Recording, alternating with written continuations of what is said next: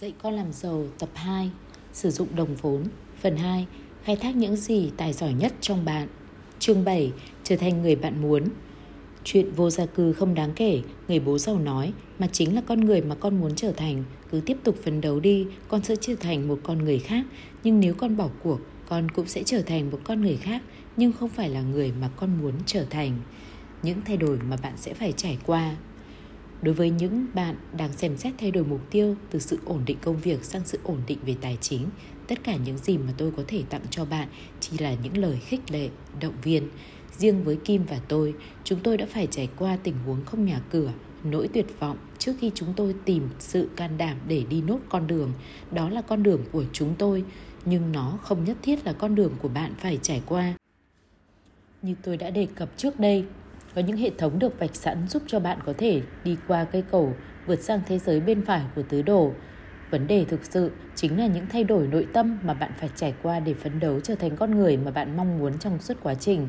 Quá trình ấy đối với một số người không khó khăn gì, nhưng với nhiều người khác, quá trình ấy đẩy những trông gai hiểm trở không thể vượt qua. Tiền bạc là thuốc viện. Người bố giàu luôn nói với Mike và tôi, tiền bạc là thuốc viện, Lý do chính khiến cho người không chịu trả lương cho công việc chúng tôi làm là vì người không muốn chúng tôi trở thành những con nghiện cho lối sống làm việc vì tiền.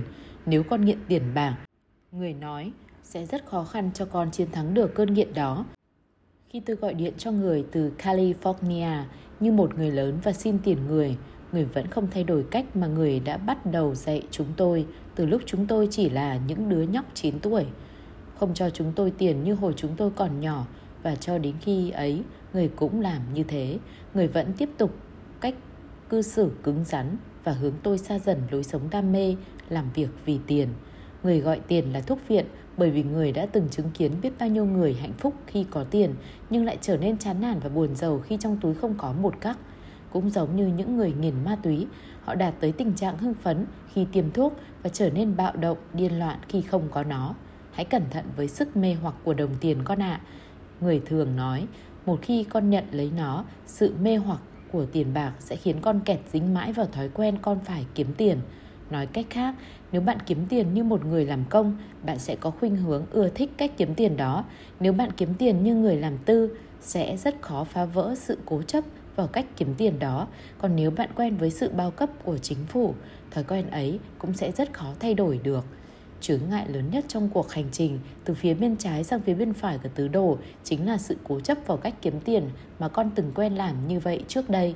Người nói, đó không phải là một sự thay đổi thói quen mà là sự cắt bỏ thói nghiện. Đó chính là lý do tại sao mà người từng nhấn mạnh với chúng tôi là đừng bao giờ làm việc vì tiền. Người bắt chúng tôi phải học cho được cách tạo ra các hệ thống cho chính mình và từ đó tiền bạc sẽ chảy vào túi chúng tôi. Các kiểu dập khuôn, Đối với hai vợ chồng tôi, chướng ngại vật lớn nhất cản trở chúng tôi trên con đường làm giàu ở nhóm C chính là những thói quen, những nền móng giáo dục trong quá khứ cứ kìm hãm chúng tôi lại. Thật không dễ chịu chút nào khi những người bạn thân cứ tra hỏi chúng tôi tại sao các bạn lại làm điều này, tại sao anh chị không chịu đi kiếm việc làm.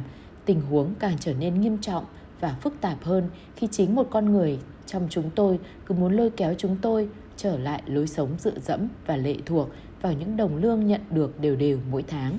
Người bố giàu đã giải thích cho Mike và tôi thế giới tiền bạc là một hệ thống vĩ đại và to lớn và chúng tôi chỉ là những cá nhân nhỏ bé đang học hỏi cách vận hành, hoạt động theo những kiểu, những khuôn nào đó trong hệ thống ấy, chẳng hạn Người nhóm L làm việc cho hệ thống, người nhóm T tự bản thân đã là hệ thống, người nhóm C tạo ra và làm chủ hoặc kiểm soát hệ thống, người nhóm D đầu tư tiền bạc vào hệ thống. Những kiểu, những khuôn mẫu mà người bố giàu muốn ám chỉ đến chính là những kiểu khuôn nằm bên trong cơ thể, tư tưởng, suy nghĩ của chúng tôi mà những kiểu khuôn đó đã lôi kéo con người theo những hướng khác nhau trên con đường tiền bạc. Khi một người cần tiền, người bố giàu nói, người nhóm L sẽ đi kiếm một công việc ngay mà không cần suy nghĩ, trong khi người nhóm T thường muốn tự mình kiếm tiền bằng chính công sức bản thân. Người nhóm C sẽ tạo ra hoặc mua lấy một hệ thống kinh doanh làm ra tiền và người nhóm D thì tìm kiếm cơ hội đầu tư vào một tài sản tạo ra tiền. Tại sao lại khó khăn khi thay đổi một khuôn mẫu? Lý do tại sao thay đổi một nếp sống thường khó khăn, người bố giàu nói, là vì tiền bạc ngày nay đã trở thành một phần không thể tách rời của cuộc sống. Trong thời nông nghiệp, tiền bạc không quan trọng đến như thế bởi vì đất đai có thể đem lại thức ăn, chỗ ở, củi lửa và nước sôi mà không cần tiền bạc. Một khi con người di cư vào những thành phố lớn trong thời đại công nghiệp, tiền bạc bắt đầu chứng tỏ sức mạnh của nó đối với cuộc đời. Ngày nay, ngay cả nước uống cũng phải tốn tiền con ạ. À.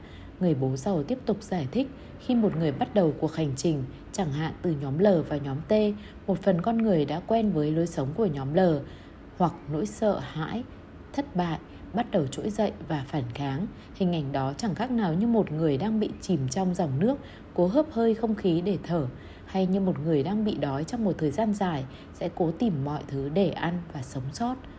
Chính cuộc chiến thầm lặng bên trong con người của con đã làm cho con đường trở nên khó khăn và phức tạp. Chính sự nổi loạn giữa con người cũ của con với con người mà con khao khát trở thành, mối, mới là mối phát sinh mọi vấn đề người đã giải thích với tôi trên điện thoại, phần con người vẫn bám vào sự ổn định đang khiêu chiến bên với phần con người hướng tới sự tự do, chỉ có con mới có thể quyết định dứt khoát bên nào thắng, hoặc con sẽ sắn tay áo lên lao vào chuyện kinh doanh con muốn, hay là con sẽ thối lui và chui vào cái vỏ ổn định việc làm mãi mãi. Hãy nuôi dưỡng lòng đam mê của bạn. Con có thực sự muốn tiến tới hay không? Người bố giàu hỏi. Con muốn chứ? Tôi vội vã trả lời. Thế con có quên những gì? Con đã tính trước hay chưa? Con còn nhớ sự đam mê của mình và những gì đã khiến con kẹt vào tình huống khó khăn này ngay từ ban đầu hay không? Người hỏi. Ồ tôi trả lời hơi giật mình. Ừ nhỉ tôi đã quên bẵng nó. Cho nên tôi cứ đứng lặng thinh bên chạm điện thoại cố suy nghĩ điều gì đã khiến tôi lâm vào chuyện bê bối thế này. Ta biết con ạ. À, người nói như muốn làm vỡ tung màn nhĩ tai tôi con quá lo lắng để tồn tại với nghề nghiệp chuyên môn của con, hơn là cố nuôi dưỡng giấc mơ của con. Nỗi sợ trong con đã đè bẹp lòng khao khát đam mê của con. Cách tốt nhất để dáng giữ ngọn lửa ấy, đừng lụi tàn trong tim mình con ạ. À. hãy luôn nhớ những gì con đã hoạch định thì cuộc hành trình sẽ trở nên thoải mái và dễ dàng. Còn nếu con cứ lo lắng về chính con, nỗi sợ trong con sẽ làm chủ và cai trị linh hồn con. Chính lòng đam mê mới xây nên những hệ thống kinh doanh, chứ không phải bằng sự sợ sệt đâu con con đã đi một đoạn khá xa, con cần tới đích cho nên đừng quay lại ngay bây giờ. Nhớ hãy bám vào những mục tiêu con dự định, đừng bao giờ quên nó và đừng bao giờ làm tắt đi ngọn lửa cháy bỏng khát khao trong con. Con có thể bỏ cuộc bất cứ lúc nào cũng được, nhưng đâu nhất thiết ngay bây giờ, phải không con? Nói xong những câu nói ấy, người bố giàu đã chúc tôi may mắn rồi gác điện thoại. Người nói đúng, tôi đã quên bẵng đi mục tiêu dự định của cuộc hành trình của mình. Tôi đã quên đi giấc mơ của tôi, cho nên nỗi sợ cứ từng chút một chiếm lấy linh hồn và trái tim của tôi. Trước đây vài năm có một bộ phim nhan đề, điệu nhảy chớp nhoáng, bài hát chủ đề trong phim có một câu tương tự như vậy hãy dùng lòng đam mê của bạn để đạt được những gì bạn mong muốn tôi đã không nhớ lòng đam mê đó của mình. Giờ đây chính là lúc tôi phải sử dụng nó để thực hiện điều tôi mơ ước. Còn không, tôi cứ quay về nhà và để nó chìm vào quên lãng. Tôi đứng đó một hồi lâu và chợt nghe bên tai mình những gì người bố giàu đã nói trên điện thoại. Con có thể bỏ cuộc bất cứ lúc nào cũng được. Đâu nhất thiết ngay bây giờ, phải không con? Tôi quyết định khoan bỏ cuộc cho đến khi tôi thực hiện được điều tôi mong muốn. Trở thành người giáo viên làm chủ hệ thống tôi vẫn đứng lặng yên bên trạm điện thoại sau khi chúng tôi đã gác máy nỗi sợ thất bại đang đánh gục tôi tiêu diệt giấc mơ của tôi không thương tiếc giấc mơ của tôi là tạo ra một kiểu hệ thống giáo dục khác hẳn một chương trình đào tạo cho những ai muốn trở thành chủ doanh nghiệp hay nhà đầu tư khi tôi đứng đó dòng suy nghĩ đã lôi kéo tôi quay trở lại thời trung học của mình khi tôi được 15 tuổi, một thầy hướng nghiệp đã hỏi tôi, em muốn làm gì khi lớn lên? Em có ý định trở thành giáo viên như bố của em không? Tôi nhìn thẳng vào người thầy ấy và trả lời thẳng thắn, mạnh mẽ. Em sẽ không bao giờ theo nghề giáo, trở thành giáo viên sẽ là giải pháp lựa chọn sau chót của em. Không phải tôi không thích trường học mà là tôi căm ghét. Tôi rất ghét bị buộc phải ngồi yên và lắng nghe ai đó. Nhất là tôi chẳng hề thích hay tôn trọng một môn học mà tôi không có hứng thú gì cả tôi cứ bồn chồn ngồi không yên, gây rối ở phía cuối lớp hoặc tìm cách cúp cua. Cho nên khi người thầy hướng nghiệp hỏi tôi có dự định đi theo nghề nghiệp của bố tôi, tôi lập tức nhảy dựng lên như đỉa phải vôi. Lúc ấy tôi không biết lòng đam mê được tạo nên bằng sự yêu thương và căm ghét. Tôi thích học hỏi nhưng tôi không ưa trường lớp. Tôi ghét cay ghét đắng, bị buộc phải ngồi yên, bị người khác lập chương trình để tôi trở thành một thứ gì đó mà chính bản thân tôi không hề yêu thích bao giờ. Và tôi không phải là trường hợp cá biệt duy nhất. Những câu nói, danh tiếng về giáo dục Winston Churchill đã từng nói Tôi luôn sẵn sàng học hỏi, nhưng tôi không hề thích lên lớp ngồi học. Jones Updike nói, những người sáng lập đi trước cứ tự cho rằng trẻ con sẽ là gánh nặng bất thường đối với cha mẹ của chúng, cho nên họ đã tạo ra một nhà tù được mệnh danh là trường học, được trang bị bằng những hình phạt tra tấn mà họ gọi là giáo dục. Norman Dulles nói, giáo dục là một nhà máy quốc doanh tạo ra những loa phóng thanh cho xã hội. H.I. Mencken nói, tôi tin rằng những ngày đi học là những ngày khổ sở nhất của đời người. Khoảng thời gian đó đầy ắp những công việc nhảm chán ngu ngốc, những nội quy lạ lùng, đáng bất mãn và những vi phạm về tính hợp lý cũng như tính đứng đắn một cách thô bạo. Galileo nói, anh không thể dạy cho con người bất cứ điều gì mà anh chỉ có thể giúp người ấy tự tìm ra chân lý. Mark Twain nói, tôi không bao giờ cho phép trường học can thiệp vào việc giáo dục của tôi. Albert Einstein nói, đã có quá nhiều giáo dục rồi, nhất là trong các trường học ở Mỹ. Món quà của người bố có học thức. Chia sẻ những câu nói này với tôi lại chính là người bố có học thức cao nhưng nghèo của tôi. Người cũng không ưa hệ thống trường học, mặc dù người đã thành công trong nghề nghiệp ấy, người trở thành thầy giáo bởi vì người đã từng mong ước có thể thay đổi và cải tổ hệ thống giả cỗi ấy, một hệ thống đã ra đời cách đây 300 năm và vẫn tồn tại. Thế nhưng, người đã bị chính hệ thống ấy nghiền nát. Người từng có lòng đam mê cố thay đổi guồng máy cũ kỹ, nhưng lại bị dồn đến chân tường. Trong guồng máy ấy vẫn có biết bao người đổ tiền vào mà chẳng ai muốn thay đổi nó cả, mặc dù đã có biết bao tranh luận về sự cần thiết cải tổ hệ thống đó. Có lẽ vị thầy hướng nghiệp ấy đã tiên tri dùm tôi bởi vì trong nhiều năm sau này tôi lại đi theo chính con đường mà bố ruột của tôi đã đi qua. Thế nhưng tôi không đi theo chính xác như những gì người đã làm với hệ thống đó tôi cũng có khát khao đam mê ấy, nhưng đã tự tạo cho mình một hệ thống riêng.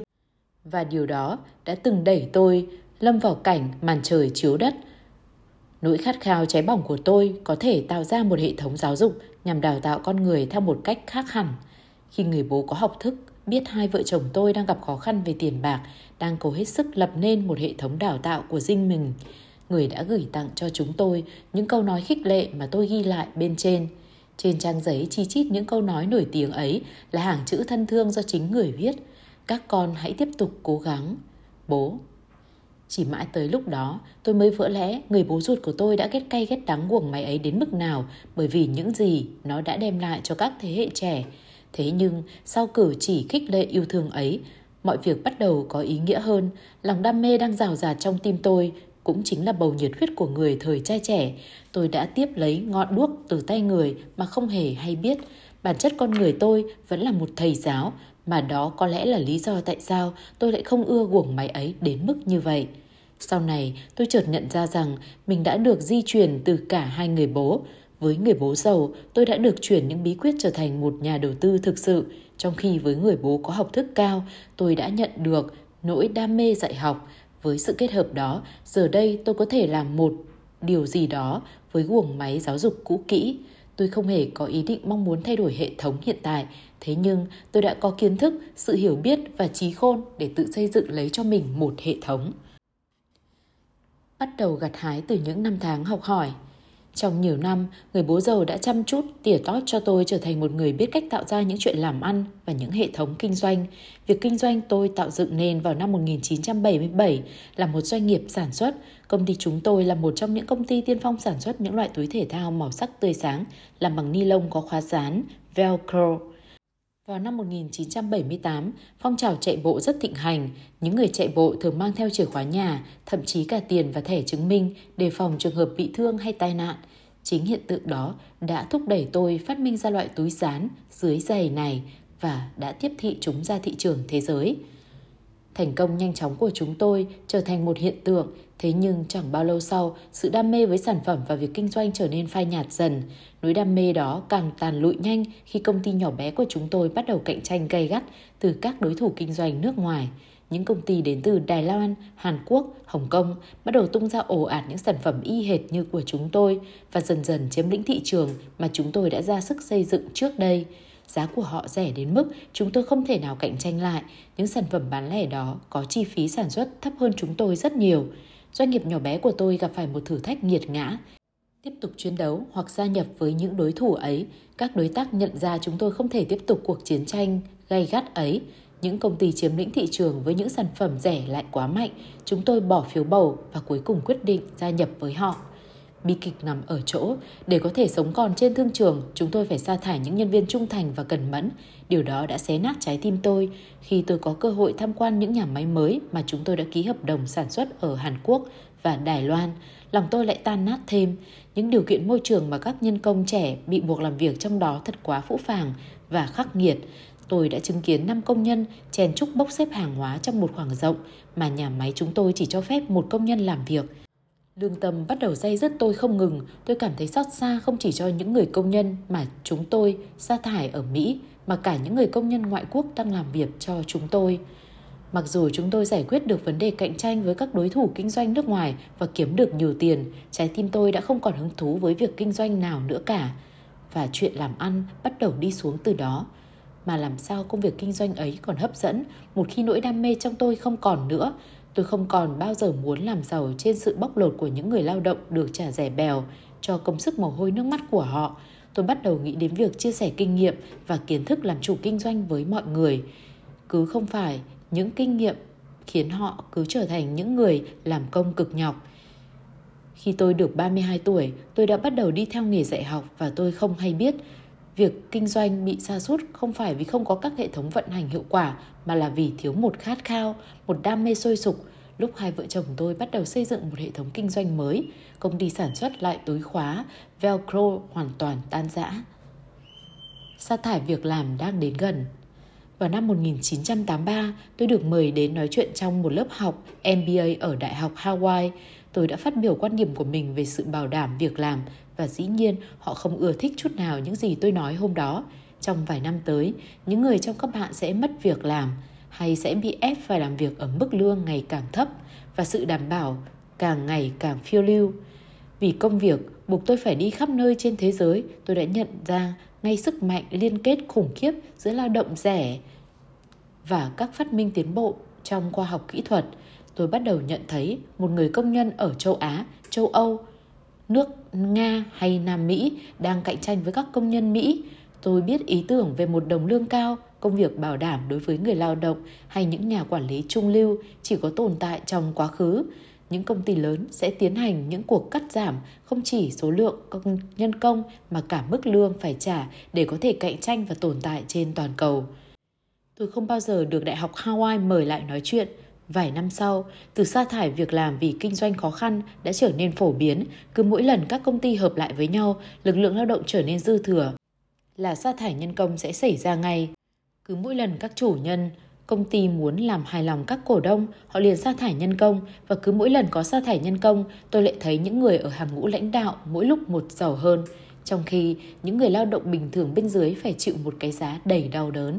Cho nên mỗi lần tôi nghe một ai đó nói tôi đang gửi con tôi vào một trường danh tiếng để nó có kiếm được một công việc lương cao ổn định, tôi không khỏi dùng mình, chuẩn bị cho việc làm là một quan điểm tốt trong ngắn hạn nhưng không đủ về lâu về dài.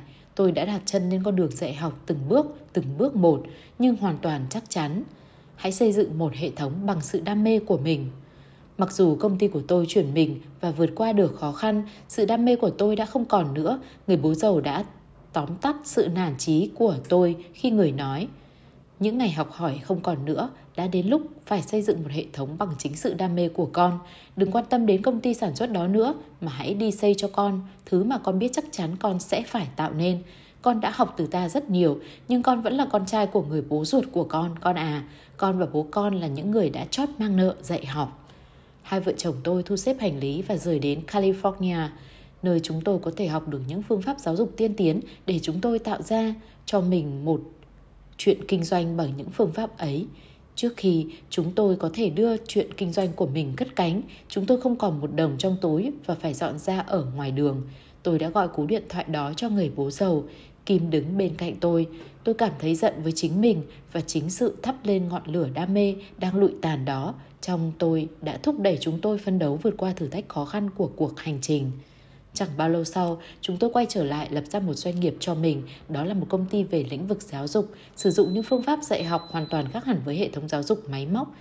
Thay vì yêu cầu các sinh viên phải ngồi ngoan ngoãn lắng nghe chúng tôi nói, chúng tôi đã khuyến khích người học chủ động tham gia các hoạt động trong lớp. Thay vì lên bục giảng và nói liên miên, chúng tôi sử dụng hình thức trò chơi. Thay vì các tiết học thường tẻ nhạt và buồn chán, chúng tôi yêu cầu các giáo viên đứng lớp phải hoạt bát, sôi động và vui vẻ. Thay vì mướn các giáo viên chuyên nghiệp, chúng tôi tìm kiếm những chủ doanh nghiệp thành công với các công ty do mình thành lập và lên lớp sử dụng các phương pháp dạy học của chúng tôi. Thay vì cho điểm các sinh viên, nay các sinh viên sẽ cho điểm các giáo viên đứng lớp. Nếu một giáo viên đứng lớp bị đánh giá thấp, vị ấy hoặc là phải tham dự lại một khóa đào tạo sư phạm đặc biệt, còn không sẽ được nghỉ việc ngay. Đối với chúng tôi, tuổi tác, học vấn, giới tính hay tín ngưỡng tôn giáo không phải là tiêu chuẩn yêu cầu. Những gì chúng tôi đòi hỏi ở người học chỉ là một khao khát thực sự được học hỏi và được học hỏi nhanh chóng. Cuối cùng, chúng tôi có thể dạy môn kế toán chỉ trong vòng một ngày mà các trường thường dạy đến cả năm. Mặc dù đối tượng của chúng tôi chủ yếu là người lớn, chúng tôi cũng có những sinh viên nhí chỉ mới 16 tuổi, ngồi học bên cạnh những vị giám đốc 60 tuổi có học thức, có mức lương cao. Thay vì thi đua nhau trong từng bài tình hình, chúng tôi yêu cầu các sinh viên hợp tác với nhau thành từng nhóm. Sau đó, chúng tôi cho các nhóm thi đua với nhau trên cùng một bài thi. Chúng tôi không cho điểm, mà chúng tôi buộc các nhóm phải thi đua với nhau bằng tiền. Nhóm nào thắng cuộc sẽ được hưởng toàn bộ số tiền của nhóm khác. Sự thi đua, sự khao khát thành công như một tập thể đã trở nên cao độ không ngờ. Giáo viên đứng lớp không cần phải gây hứng khởi cho lớp. Người giáo viên đó phải biết rút lui ngay khi một sự thi đua của các nhóm bắt đầu. Những giờ thi thay vì yên lặng lại trở nên ồn ào, náo nhiệt với những tiếng la, tiếng hét, những chàng cười sung sướng và cả những giọt nước mắt nghẹn ngào. Các sinh viên hoàn toàn hứng khởi với chuyện học hành. Họ bị việc học gây kích thích và hứng khởi và họ lại càng khao khát được học hỏi thêm. Chúng tôi chỉ tập trung dạy hai môn, nghệ thuật kinh doanh và đầu tư, đó chính là những môn học của thế giới nhóm C và D trong tứ đổ. Những người khao khát được học hỏi những môn này theo phương pháp của chúng tôi đã ùn ùn gọi đến ghi danh. Chúng tôi chẳng quảng cáo gì cả, mọi chuyện đều được đồn miệng từ tai người này đến tai người khác. Những sinh viên ghi danh học là những người muốn tạo ra công việc làm, chứ không phải là những người tìm kiếm việc làm. Tối hôm ấy, khi tôi dứt khoát quyết định khoan bỏ cuộc bên trạm điện thoại, mọi việc chợt trở nên trôi chảy. Không đầy 5 năm, chúng tôi đã tạo được một công ty trị giá hàng triệu đô với 11 văn phòng đại diện ở khắp nơi trên thế giới. Chúng tôi đã xây dựng một hệ thống giáo dục mới và thị trường đã yêu ái đáp lại. Sự đam mê của chúng tôi đã khiến cho mọi thứ trở nên hiện thành hiện thực. Bởi vì chính lòng đam mê ấy và một hệ thống vận hành tốt đẹp đã vượt qua nỗi sợ và lối mòn suy nghĩ của con người một người giáo viên có thể giàu. Cứ mỗi khi nghe các giáo viên than phiền không được trả lương xứng đáng, tôi lại cảm thấy thương hại họ. Vấn đề mấu chốt ở chỗ, họ chỉ là sản phẩm của chương trình nằm ngay bên trong hệ thống của họ. Họ coi nghề dạy với con mắt của một người nhóm L, chứ không phải một người nhóm C hay D.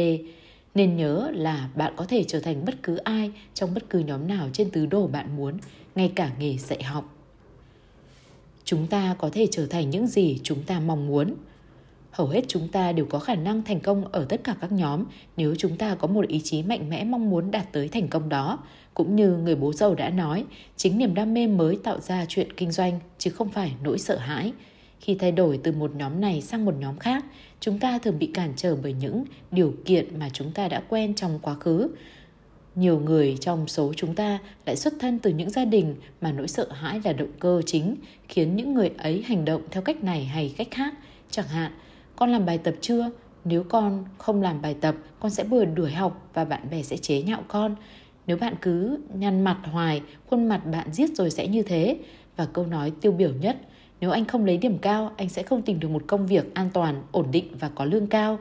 Ngày hôm nay, có rất nhiều người đạt điểm cao ở trường, nhưng ngoài xã hội lại càng bớt dần đi những công việc an toàn, ổn định hay có nhiều phúc lợi như kế hoạch về hưu. Cho nên nhiều người, kể cả những người học giỏi, cần phải lo lắng chuyện ấy của mình. Chứ không phải cứ đi tìm kiếm một công việc mà họ thực sự chỉ là kẻ làm công cho người khác. Rủi ro ở phía bên phải Tôi biết có nhiều người bạn vẫn đi tìm một công việc hay một vị trí ổn định. Vấn đề ở chỗ, các kỹ thuật khoa học hiện đại ngày một tiến bộ ở mức nhanh hơn. Để có thể bắt nhịp nhu cầu trong thị trường lao động, mỗi người cần phải thường xuyên tự đào tạo cho mình, quen với tiến bộ khoa học đó. Nếu như trước sau gì bạn cũng cần phải đi học lại, vậy tại sao bạn không bỏ ra chút ít thì giờ tự trang bị cho mình những kỹ năng cần thiết cho các nhóm bên phải tứ đồ? Giá như mọi người có thể nhìn thấy những gì tôi đã thấy khi đi du lịch khắp thế giới, có lẽ họ sẽ không còn nhắm tới sự ổn định nữa. Đó chỉ là một ảo tưởng.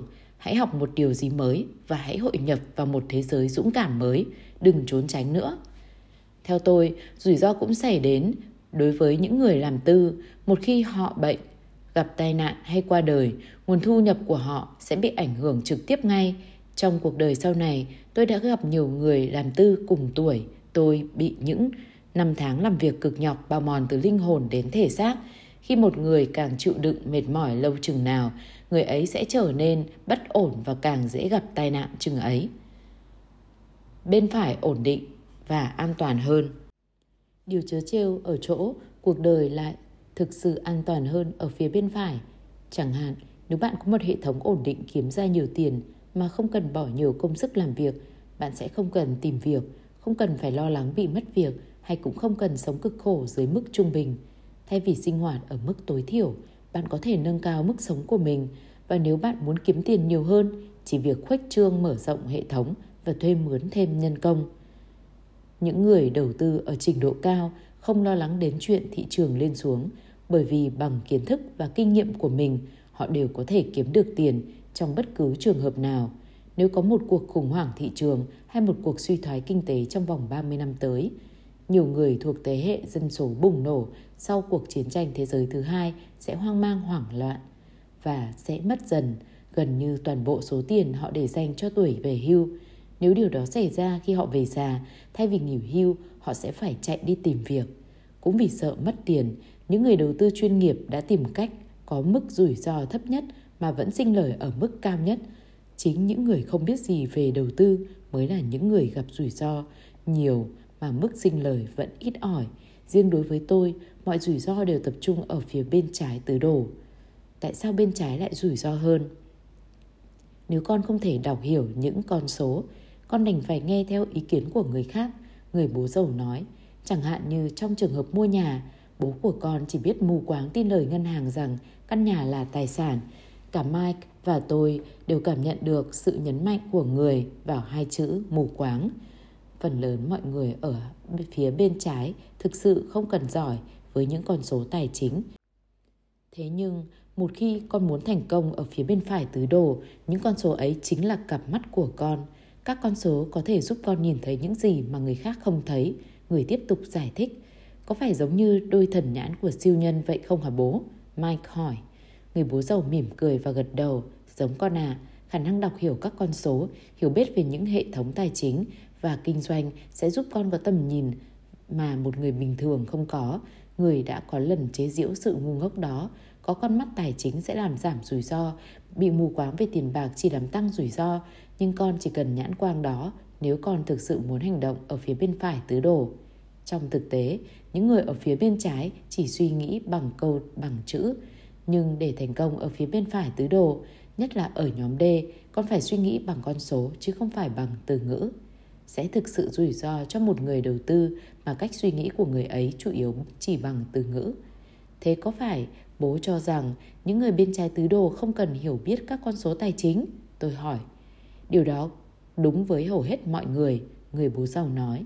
Một khi họ cảm thấy hài lòng và mãn nguyện với lối sống bó buộc trong nhóm L và T, những con số họ học được từ trường là quá đủ. Nhưng nếu họ muốn tồn tại ở phía bên phải, khả năng hiểu được các con số tài chính và các hệ thống trở nên hết sức quan trọng. Nếu con muốn lập một doanh nghiệp nhỏ, con không cần phải nắm vững các con số, nhưng nếu con muốn xây dựng một hệ thống kinh doanh rộng khắp toàn cầu, các con số chính là tất cả. Đó là lý do tại sao mà có quá nhiều công ty lớn được điều hành chỉ bởi vì những người đếm tiền. Người bố giàu tiếp tục bài học. Nếu con muốn thành công ở phía bên phải, khi đụng đến tiền bạc, con cần phải biết cho được sự khác nhau giữa một ý kiến với một thực tế khách quan. Con không thể mù quáng tin vào những lời khuyên tiền bạc mà những người phía bên trái thường chạy theo. Con phải hiểu cho được các con số của con, con phải biết đâu là sự thật và chính những con số mới có thể cho biết sự thật. Ai phải trả giá để nhận lấy rủi ro? Phía bên trái không chỉ rủi ro mà những người ở trong đó cũng phải trả giá để nhận lấy rủi ro đó, người bố giàu nói. Con không hiểu điều bố nói, tôi hỏi, chẳng lẽ mọi người không trả giá cho rủi ro hay sao? Không đâu, người bố giàu nói, không phải những người ở phía bên phải. Có phải ý bố nói là những người ở phía bên trái trả giá cho rủi ro, trong khi những người ở phía bên phải được trả tiền để nhận lấy rủi ro? Hoàn toàn chính xác con ạ. À. Người bố giàu mỉm cười nói, đó chính là sự khác biệt lớn nhất giữa bên trái và phía bên phải. Đó là lý do tại sao phía bên trái lại chứa đựng nhiều rủi ro hơn phía bên phải. Bố có thể cho con một thí dụ được không? Tôi hỏi. Được chứ, người bố nói. Nếu con mua cổ phiếu của một công ty, ai sẽ là người nhận lấy rủi ro tài chính? Con hay công ty? Con đoán là con. Tôi nói, vẫn cảm thấy khó hiểu. Như vậy, nếu ta là một công ty bảo hiểm y tế, ta nhận bảo hiểm sức khỏe, nhận lấy rủi ro về sức khỏe của con, vậy ta có trả tiền cho con không? Không, tôi nói, nếu họ bảo hiểm sức khỏe cho con và nếu họ chấp nhận phần rủi ro đó, con phải trả tiền cho họ. Đúng vậy, người nói, ta chưa tìm thấy công ty bảo hiểm nào mà chịu nhận bảo hiểm các rủi ro tai nạn hay sức khỏe của con mà lại trả tiền cho con về việc gánh chịu đó. Nhưng đó chính là cách mà những người bên trái thường làm. Điều đó thật khó hiểu, Mike nói. Con không thấy điều đó hợp lý chút nào. Người mỉm cười. Một khi con hiểu rõ hơn về phía bên phải, con sẽ nhận thấy ngay sự khác nhau đó một cách rõ ràng. Hầu hết mọi người không biết có sự khác nhau đó. Họ cho mọi thứ đều rủi ro mà vẫn trả giá cho nó. Thế nhưng, nhiều năm tới đây, một khi các con có nhiều hiểu biết và kinh nghiệm hơn về phía bên phải tứ đồ, tầm nhìn của con sẽ được mở rộng và các con sẽ thấy được những gì người khác không thấy. Con sẽ hiểu được tại sao việc đi tìm kiếm sự ổn định để tránh rủi ro lại là điều rủi ro nhất. Con sẽ phát triển cách nhìn về tiền bạc mà không cần phải nghe theo ý kiến của người khác chỉ bởi vì họ làm nghề ngân hàng, làm môi giới chứng khoán hay kế toán viên, vân vân. Con có thể tìm thấy sự thực cho chính con và biết được sự khác nhau giữa một ý kiến và một thực tế khách quan tiền bạc. Ngày hôm đó thật tuyệt vời, thực sự đó là một trong những bài học quý giá mà tôi có thể nhớ được. Bài học đó quý giá bởi vì nó mở mang đầu óc tôi, giúp tôi nhận ra những điều mà mắt trần của tôi không nhìn thấy được các con số làm giảm rủi ro. Không có những bài học đơn giản đó của người bố giàu, có lẽ sẽ không đủ lòng đam mê xây dựng một hệ thống giáo dục mà tôi mơ ước. Nếu không có sự chú ý, chú trọng, nhấn mạnh của người vào sự hiểu biết và độ chính xác vào những con số, tôi sẽ không thể nào đầu tư một cách khôn ngoan, ít rủi ro nhưng lại sinh lời cao đến như vậy. Tôi luôn nhớ lời người nói, một khi dự án của bạn càng lớn và bạn càng khao khát thành công chừng nào, bạn cần phải chính xác chừng ấy. Nếu bạn muốn làm giàu một cách chậm chạp hay chỉ muốn làm việc suốt đời và để tiền bạc của mình cho người khác quản lý, thế thì bạn không cần sự chính xác để làm gì. Bạn càng muốn giàu nhanh, bạn cần có những con số chính xác. Tin mừng là nhờ những nhờ vào các tiến bộ kỹ thuật cũng như nhiều sản phẩm mới, ngày nay thật dễ dàng hơn rất nhiều khi học những khác nhau cần có để tự xây dựng cho bạn một hệ thống và phát triển sự hiểu biết về tài chính của bạn. Bạn có thể làm giàu nhanh nhưng đừng có đi ngõ tắt. Để giảm thuế, anh hãy mua ngôi nhà lớn hơn, vay nợ nhiều hơn nhưng anh sẽ được khấu trừ giảm thuế các khoản lãi suất đi vay đó. Căn nhà nên là khoản đầu tư lớn nhất của bạn. Tốt hơn hết là anh nên mua bây giờ bởi vì giá cả lúc nào cũng tăng lên cả. Hãy làm giàu từ từ, hãy sống tằn tiện nếu bạn bỏ thì giờ học hỏi và nghiên cứu những môn học cần có ở bên phải tứ đồ, những câu nói đại loại như thế thật vô nghĩa. Chúng có thể có nghĩa với những người bên trái tứ đồ, nhưng không phải với những người bên phải tứ đồ. Bạn có thể làm vì bạn muốn, làm giàu nhanh và kiếm được bao nhiêu tiền tùy bạn, nhưng bạn phải trả giá. Bạn có thể làm giàu nhanh đó, nhưng nên nhớ rằng không có lối tắt nào. Quyển sách này không phải đưa ra những lời giải đáp, quyển sách này chỉ xem xét những thách thức, những mục tiêu từ một quan điểm khác – không phải quan điểm nào hay hơn, hợp lý hơn, mà điều chủ yếu là sẽ khôn ngoan hơn khi có nhiều quan điểm. Khi đọc các chương kế, bạn sẽ bắt đầu có cơ hội nhìn về tài chính, chuyện kinh doanh và cuộc đời từ một quan điểm khác. Hết chương 7